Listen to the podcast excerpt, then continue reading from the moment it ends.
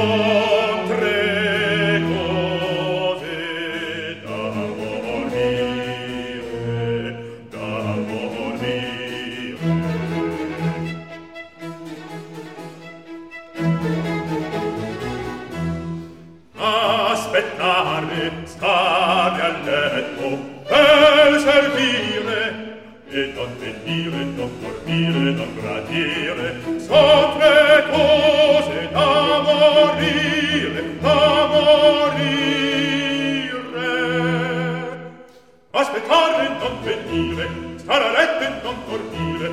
E servire non tradire non venire non dormire non tradire non tradire son tre tre tre cose cose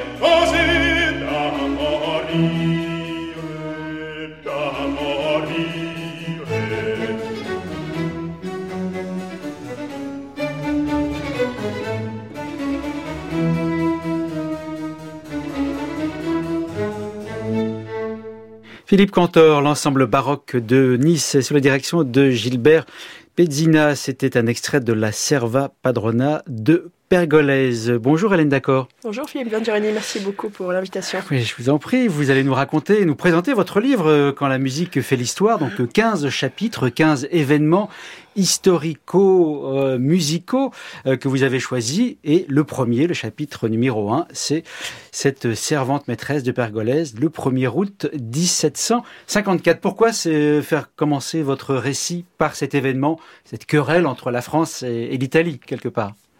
J'ai trouvé que dans, l'histoire de France et à la fois euh, l'histoire la, scène lyrique française, c'était un événement qui illustrait le mieux euh, la, question de l'exception culturelle française, puisque c'est une des premières fois, du moins, euh, que s'est posée la question de l'identité artistique et musicale française, et ce en opposition à une autre identité qui était celle de l'identité artistique italienne, puisqu'il y avait deux styles musicaux qui, s'affrontaient l'opéra classique français à la Rameau, et d'un autre côté l'opéra bouffe italien, beaucoup plus léger, euh, où l'on pouvait se permettre de, rire à gorge déployée l'opéra, d'aborder des thèmes simples du quotidien. Et c'est finalement par cet affrontement sur la scène lyrique que l'on peut voir aussi que euh, dans les coulisses, disons, géopolitiques, il y a aussi des affrontements, en l'occurrence euh, près, de la, près de la Savoie, entre la France et les territoires italiens. Et par ce premier exemple, j'ai montré que finalement, des puissances pouvaient s'affronter à la fois directement d'un point de vue territorial, être en guerre, et à la fois de façon déportée sur la scène lyrique, la scène lyrique en l'occurrence de, l'Opéra de Paris. Mhm. C'est ça, c'est euh, Hélène d'accord. L'objet de votre livre, c'est de montrer que les affrontements entre les nations ne se font pas seulement sur le champ de bataille, mais parfois aussi sur les scènes ou dans les salles de concert. Exactement, c'est l'objet de ce livre, c'est de montrer que la musique, et en particulier la musique classique, ce que l'on considère euh, moins, est un, un outil politique, un outil géopolitique à la main des États, mais aussi à la main de, de puissants, que ça peut être euh, des rois, des princes ou des compositeurs eux-mêmes qui veulent véhiculer un message politique, comme a voulu le faire euh, évidemment des Verdi, des Wagner ou même des Beethoven, des histoires Mhm. un peu moins connues.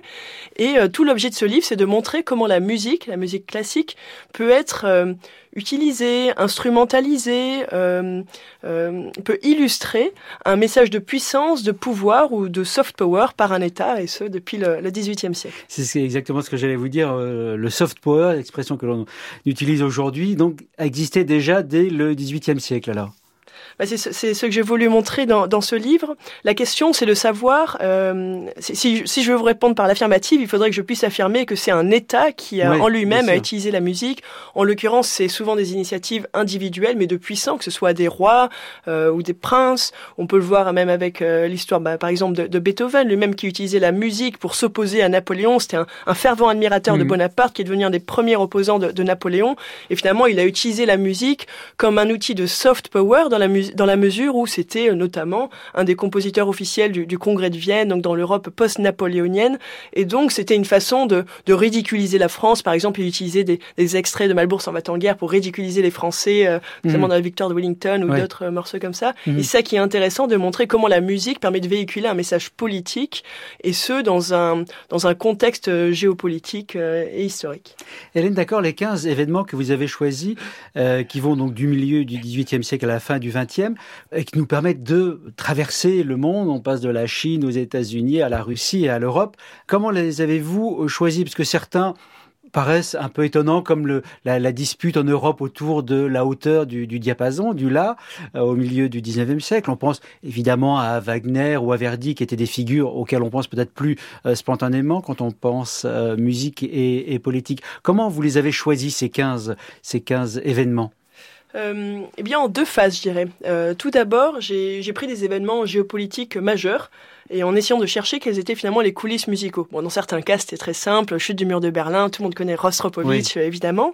Et j'ai cherché aussi des histoires un peu plus originales. Donc, on, on pense euh, guerre froide, l'histoire euh, un peu plus originale de Van Cliburn, donc ce mhm. pianiste américain qui a été participé à la première édition du prix Tchaïkovski en pleine guerre froide à Moscou, étant le seul participant américain et qui l'a remporté. Donc, vous voyez, chercher à la fois des, des, histoires un peu originales qui étaient dans un contexte historique connu, marquant, d'une part, et d'autre part, j'ai vraiment, euh, au fur et à mesure de, de lecture, de découverte, euh, d'écoute, euh, notamment sur France Musique, j'ai eu des, nouvelles idées, bah, notamment l'histoire du La. J'ai complètement découvert, et on peut peut-être le voir en me lisant, le lecteur peut peut-être le voir que je le découvre en même temps que lui, cette histoire complètement fascinante de se demander, dans le fond, d'où vient le La puisque mhm. c'est une norme qu'on pourrait parler de la température, du mètre. Et donc en fait, en soi, c'est un objet euh, politique et géopolitique puisqu'il s'est formé euh, par euh, un affrontement, une collaboration ou du moins des rapports de puissance entre les États et ce depuis le 19e siècle.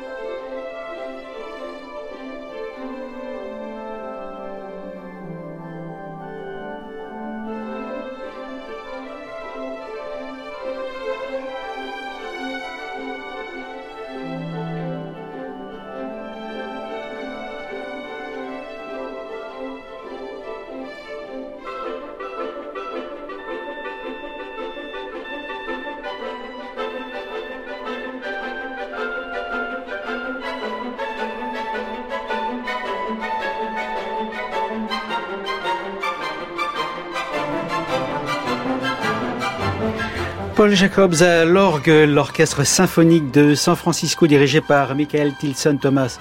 C'était le scherzo extrait de la symphonie avec orgue d'Aaron Copland. Hélène d'accord, donc on a fait un grand saut dans le temps. On se retrouve le 11 janvier 1925. Une Française conquiert l'Amérique. Alors qui est cette Française, Hélène d'accord cette Française est la plus grande pédagogue depuis euh, Socrate, comme l'appelait euh, Daniel Barré-Boyle, et qui est extrêmement connue dans les milieux musicaux français et très connue aux États-Unis, mais peu connue par le grand public en France, s'appelle Nadia Boulanger. maintenant, on la connaît, mais effectivement, à l'époque, elle n'était pas encore euh, très, oui, très connue. Exactement. Et alors là, elle, se retrouve aux États-Unis en tant qu'organiste, c'est ça? Et donc, elle va participer à un concert où figurera cette symphonie de Copland, qui a été un de ses élèves, c'est ça oui, tout à fait. Donc euh, Nadia Boulanger était à la fois une organiste, une pédagogue, une chef d'orchestre. Elle avait euh, vraiment toutes les cordes à, son arc, c'est le cas de le dire. Et ce qui est fascinant, c'est à la fois son destin euh, musical, puisque elle-même, comme sa sœur, a eu le, prix de Rome. Elle, elle avait eu le, deuxième prix de Rome, Nadia Boulanger. Mais aussi son destin de, de pédagogue et l'influence qu'elle a eue, complètement insoupçonnée à l'international et en particulier pour l'école de musique américaine. Et c'est cet exemple que j'ai voulu démontrer avec ce chapitre tourné de la relation à la fois entre Nadia Boulanger, Copland, ainsi que d'autres euh, musiciens américains, puisqu'il y a de nombreux musiciens, et Copland le premier, qui ont confirmé que Nadia Boulanger avait permis à, l'école américaine d'émerger et à l'identité artistique américaine de, se trouver. Mmh. Et on sait quoi, elle a formé des, des centaines euh, d'élèves et certains très très connu dans des horizons assez différents, aussi bien que Piazzolla ou Quincy Jones, euh, si on sort un peu de la sphère purement classique. Hélène, d'accord, euh, vous avez euh, choisi de terminer votre livre par une, un événement qui a eu lieu en Chine à la fin du XXe siècle, en 1998. Alors de quoi s'agit-il? J'ai conclu ce livre en Asie avec notamment un chapitre sur l'inauguration du Grand Théâtre de Shanghai. Donc les grands théâtres, ce sont des immenses salles d'opéra qui ont aussi des salles de concert, des mhm. salles d'opérette, choses comme mhm. ça. Et donc cet opéra a été inauguré en 1998 et je trouvais ça très significatif puisque ça illustrait tout à fait euh, l'arrivée de la Chine en tant que puissance sur la scène mondiale et ça correspondait en même temps à toute une stratégie de développement euh, des métropoles chinoises puisque euh, entre 98 et 2015, il y a eu plus de 300 364, on est compte 364 maisons d'opéra qui a été construites en Chine. Il y avait vraiment toute cette stratégie de développement des métropoles chinoises et d'inscription à la fois dans l'espace en Chine, puisque en général ces grands théâtres comme celui de Shanghai sont en plein dans le centre historique et proche en même temps des, des CBD, des centres dynamiques et mhm. business, et à la fois permettait une inscription euh, culturelle puisque euh, c'était la scène euh, classique, la scène lyrique chinoise qui arrivait à, à trouver sa place dans le monde. Et c'est à cette époque aussi qu'a été donc cette fameuse euh, Turandot, sur place, en fait, in situ, dirigé par Zubin Mehta, c'est ça? Oui, tout à fait. Alors c'est une, une, mise en scène euh, complètement euh, titanesque puisqu'il y a un film qui a été tourné, ça a été tourné